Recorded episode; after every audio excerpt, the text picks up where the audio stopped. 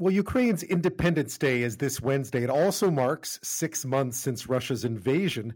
So we'll be talking a lot about what's going on in Ukraine this week. But I thought we would talk about this one tonight because it happened over the weekend and it was it's a strange story.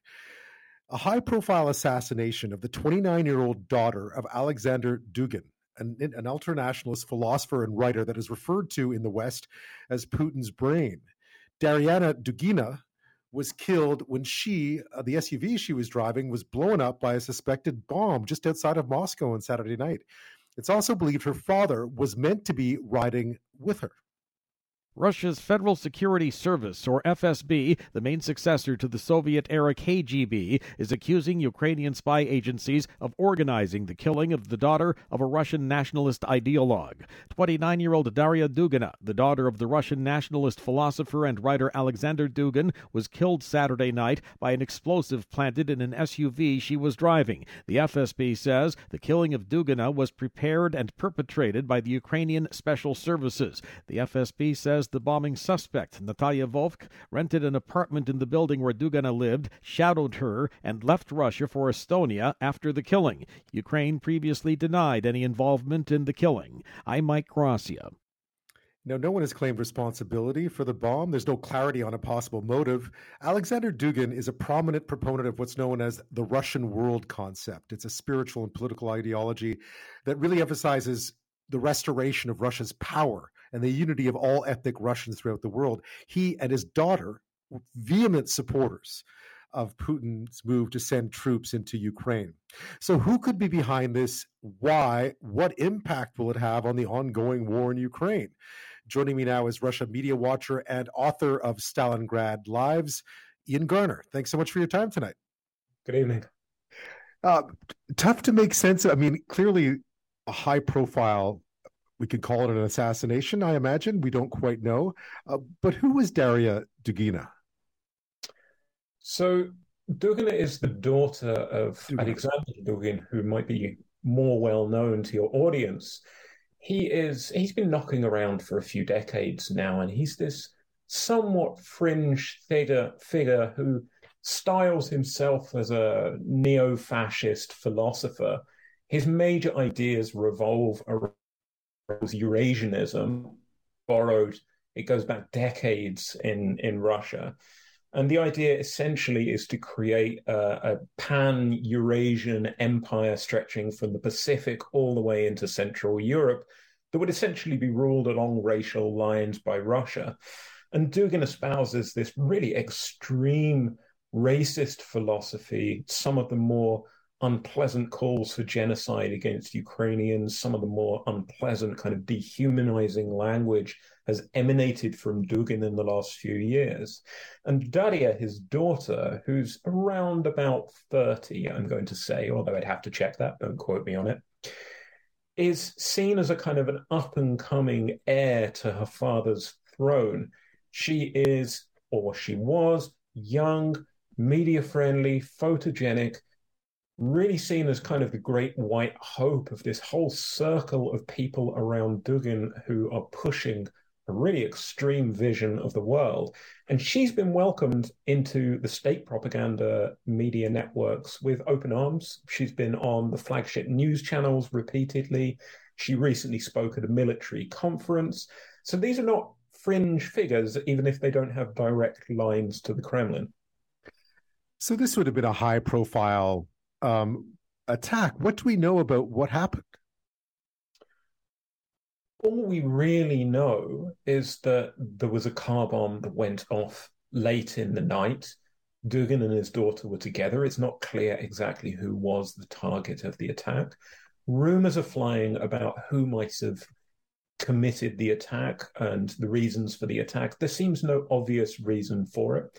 But what I can tell you is that the FSB, the Russian state security networks, claim to have discovered that this was perpetrated by a Ukrainian citizen, and they're treating it as a terroristic act, and therefore a reason to elevate the level of violence that they are going to use in Ukraine itself. I understand that I mean, part of the speculation was that Alexander, dad, was meant to be in the same vehicle but was not, uh, and and therefore he may have been the target, not his daughter. Uh, is there any any? Does that ring true at all? It's entirely possible, but one of the things that we have to understand about these assassinations and killings in Russia, which have been less frequent in the last few years, is that Rumors fly. The truth is deliberately muddied by the state. State propaganda networks will use it for the Kremlin's own benefit. And rarely do we actually discover the truth. And even more rarely is anyone prosecuted, certainly the right people prosecuted. And that's been the modus operandi of the regime ever since the early 2000s when journalists like Anna Politkovskaya, who some of your viewer uh, listeners may remember covered the Chechen wars was killed. Her killers were really probably never brought to justice, although somebody was convicted. And so I, I would expect that the mystery is not resolved very quickly at all. Um, in this case, uh, listeners should know Ukraine, of course, completely denies any involvement in this. Uh, but Alexander Dugin is, is is close to Vladimir Putin, though. I mean, he's he's he has friends in high places, needless to say. He certainly has connections in high places. He has been involved in running a large TV channel that's not state owned, but is an extremist TV channel that is certainly tolerated softly by the regime. But sometimes he's painted as something like Putin's brain or Putin's right hand man, Putin's ideologist. I think it's unfair to call him that. His influence is not so great. He doesn't have Putin's phone number. He's not visiting the Kremlin. He's not advising Putin. What he is doing is whipping up nationalist sentiment with what is a very large following on social media, on this television network, Tsargrad, and having a great influence on a wider kind of a political culture. And with his daughter doing the same, uh, and certainly something that would be effective these days given the circumstances. Absolutely. And the results of this killing, aside from giving the state media another justification, as flimsy and abs- absurd as it is to continue its assault on Ukraine, is going to be the kind of the sanctification we're already seeing this of Daria, the daughter, into this great kind of innocent martyr, somebody who is just an innocent bystander murdered by terrible Ukrainians. It's just fueling this nationalist fire, this idea that Russia is under threat, that if Russia doesn't go on the offensive, then bad things will happen in Moscow. They could happen to you too, the ordinary Russian. Is there any precedent here for uh, for these sorts of um, let's call them false flag attacks? I know that sounds conspiratorial, uh, but is it just as likely to have been done on the inside as anywhere else? Given the result? Absolutely. And the regime has a long history of carrying out these sorts of provocations and then blaming its own enemies, whether internal or external, starting with most likely a series of apartment bombings that were carried out just when Putin came to power, that was used as a pretext for upping the level of violence in the Chechen wars in the early 2000s. I'm speaking with Ian Garner. He's a Russia media watcher and author of Stalingrad Lives. We've been talking about the assassination over the weekend, or at least a car bombing uh, that killed a young woman, Daria Dugina. She was a daughter of a prominent ultra nationalist, Alexander Dugin, and all sorts of uh, speculation flying around. The Russian authorities have been quick to blame uh, Ukraine or a Ukrainian citizen, at least in this. When we come back, we're coming up to Ukrainian Independence Day. Uh, six months since Russia's invasion. We know that Vladimir Putin likes his his anniversaries or seems fixated on them. What to expect this week? That's next. My guest this half hour is Ian Garner. He's a Russian media watcher and author of Stalingrad Lives. We've been talking about the assassination over the weekend, or at least a car bombing uh, that killed a young woman, Daria Dugina, who is a well known uh, ultranationalist in Russia, at least appearing on state TV and so forth. Her father is perhaps a far better known uh, Russian far right nationalist, uh, Alexander Dugin. And we've been talking about uh, who could have possibly carried this out. Uh, Russian security services have already quickly figured this out, at least so they say. They're blaming Ukraine and Ukrainians for this. Uh, Ukraine, of course, denies this completely. Uh, we're coming up on an important anniversary, Ian, this week. It is both six months since the invasion of Ukraine. It's Ukraine Ukrainian Independence Day on the same day, all on Wednesday. Uh, we know in the past, or at least people talk about Vladimir Putin's fixation with dates and anniversaries. Will this be a week where we will see something happen, do you think, just given past as prologue? Militarily, I think it's very hard to know.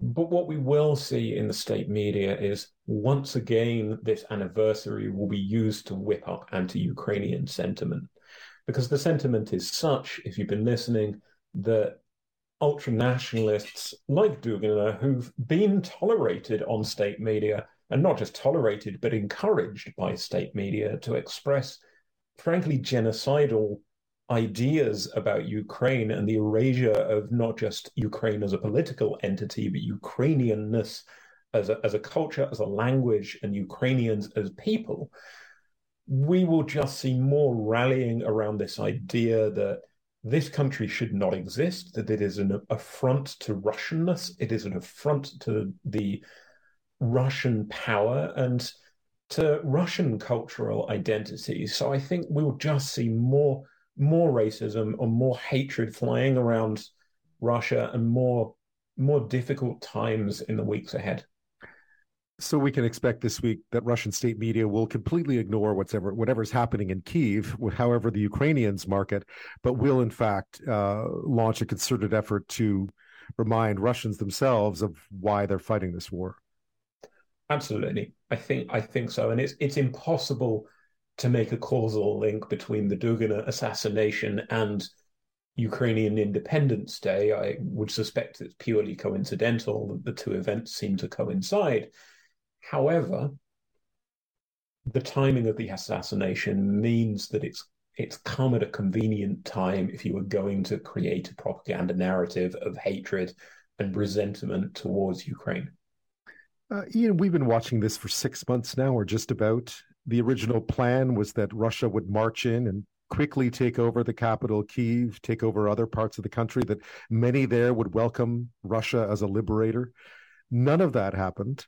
Uh, how does how does Russia continue to spin this war then to its own domestic audience without ever getting caught out about the, the innate contradictions of what they're trying to sell? Well, it has been an extremely difficult sell for them over the last few months, and we are seeing some cracks emerge. We're hearing stories of troops who are refusing to go to the front. These are conscripts who technically, legally have the, the right to refuse to go to the what is still being called special military operation. And we're hearing some social media stories of Russians frustrated with price rises as a result of the war. But you've got to understand that the information sphere in Russia is really overwhelmingly concentrated around support for the war, around the narrative that the West is losing, that Russia is losing comparatively few troops, and that the war is worthwhile because if the war isn't fought, then Russian society itself is under threat, not just from Ukraine, but from everything that an independent Ukraine in the propagandist's imagination represents. And that means liberalization, democratization, Europeanization, gay rights, transgender rights, things that this deeply conservative and frankly quite frightening ideology that folks like the Dugin family are espousing, things that represent the end of Russians to them. And yet, I, I mean, I guess part of the story here, of course, is in within six months, any modicum of any hint of opposition media of dissenting voices has really all but disappeared as far as we can tell. Is that really the case? I would say yes, that the opposition continues to be increasingly, if not more fragmented than they have been. They're struggling to reach outside of their social media channels, their networks. People are more frightened to speak out than they ever have been. And so, what opposition to the war does exist is very much tamped down by this combination of fragmentation and fear. And that means it's going to take an awful lot for us to see any more popular uprisings, any more wide street demonstrations like we saw at the beginning of the war, simply because most Russians would have no idea where to start with that kind of protest. And I imagine the assassination of Daria Dugina simply offers another martyr to the cause. Absolutely. Absolutely. So Russians are hearing lots of stories that seem to justify the war and seem to make sense of the war, and very little that attacks its underlying logic in so much as one can call it logic, because of course to us it's highly irrational. Yeah, I mean, it, it, it, does boggle the mind that it continues that this the one line continues to be sold without without challenge or defiance. It is. It's it is extremely hard to wrap your head around when you're outside of this information and propaganda bubble. But if it's all you see as a an average Russian because you read social media and your friends are sharing pro government material, they're afraid if they're even seeing anti government material of sharing it, it creates this impression that there's a wave of support for something that is in and of itself illogical. And we've already noted the contradictions in the war, and the war makes no sense the war is an impossible win for Putin because it is obvious to everybody that Ukrainians will never embrace Russians as liberators. And yet, Putin and his regime have pushed themselves into a corner where it's going to be very hard just to retreat from Ukraine without some tangible territorial gains. Ian Garner, um, always fascinating. Thank you so much. Thank you for having me.